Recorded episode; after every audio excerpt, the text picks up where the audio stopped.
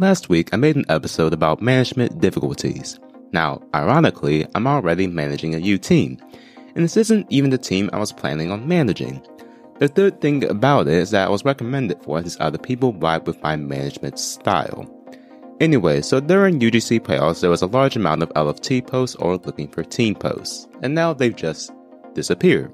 No, really, the LFT posts went down drastically.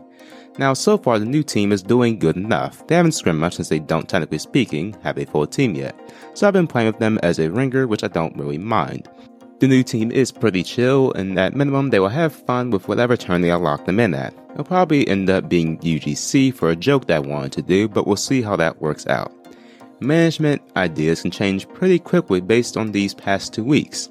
This has been your Monday Motivation with your host, Joshua Nathan. Have a great, technically unbothered day.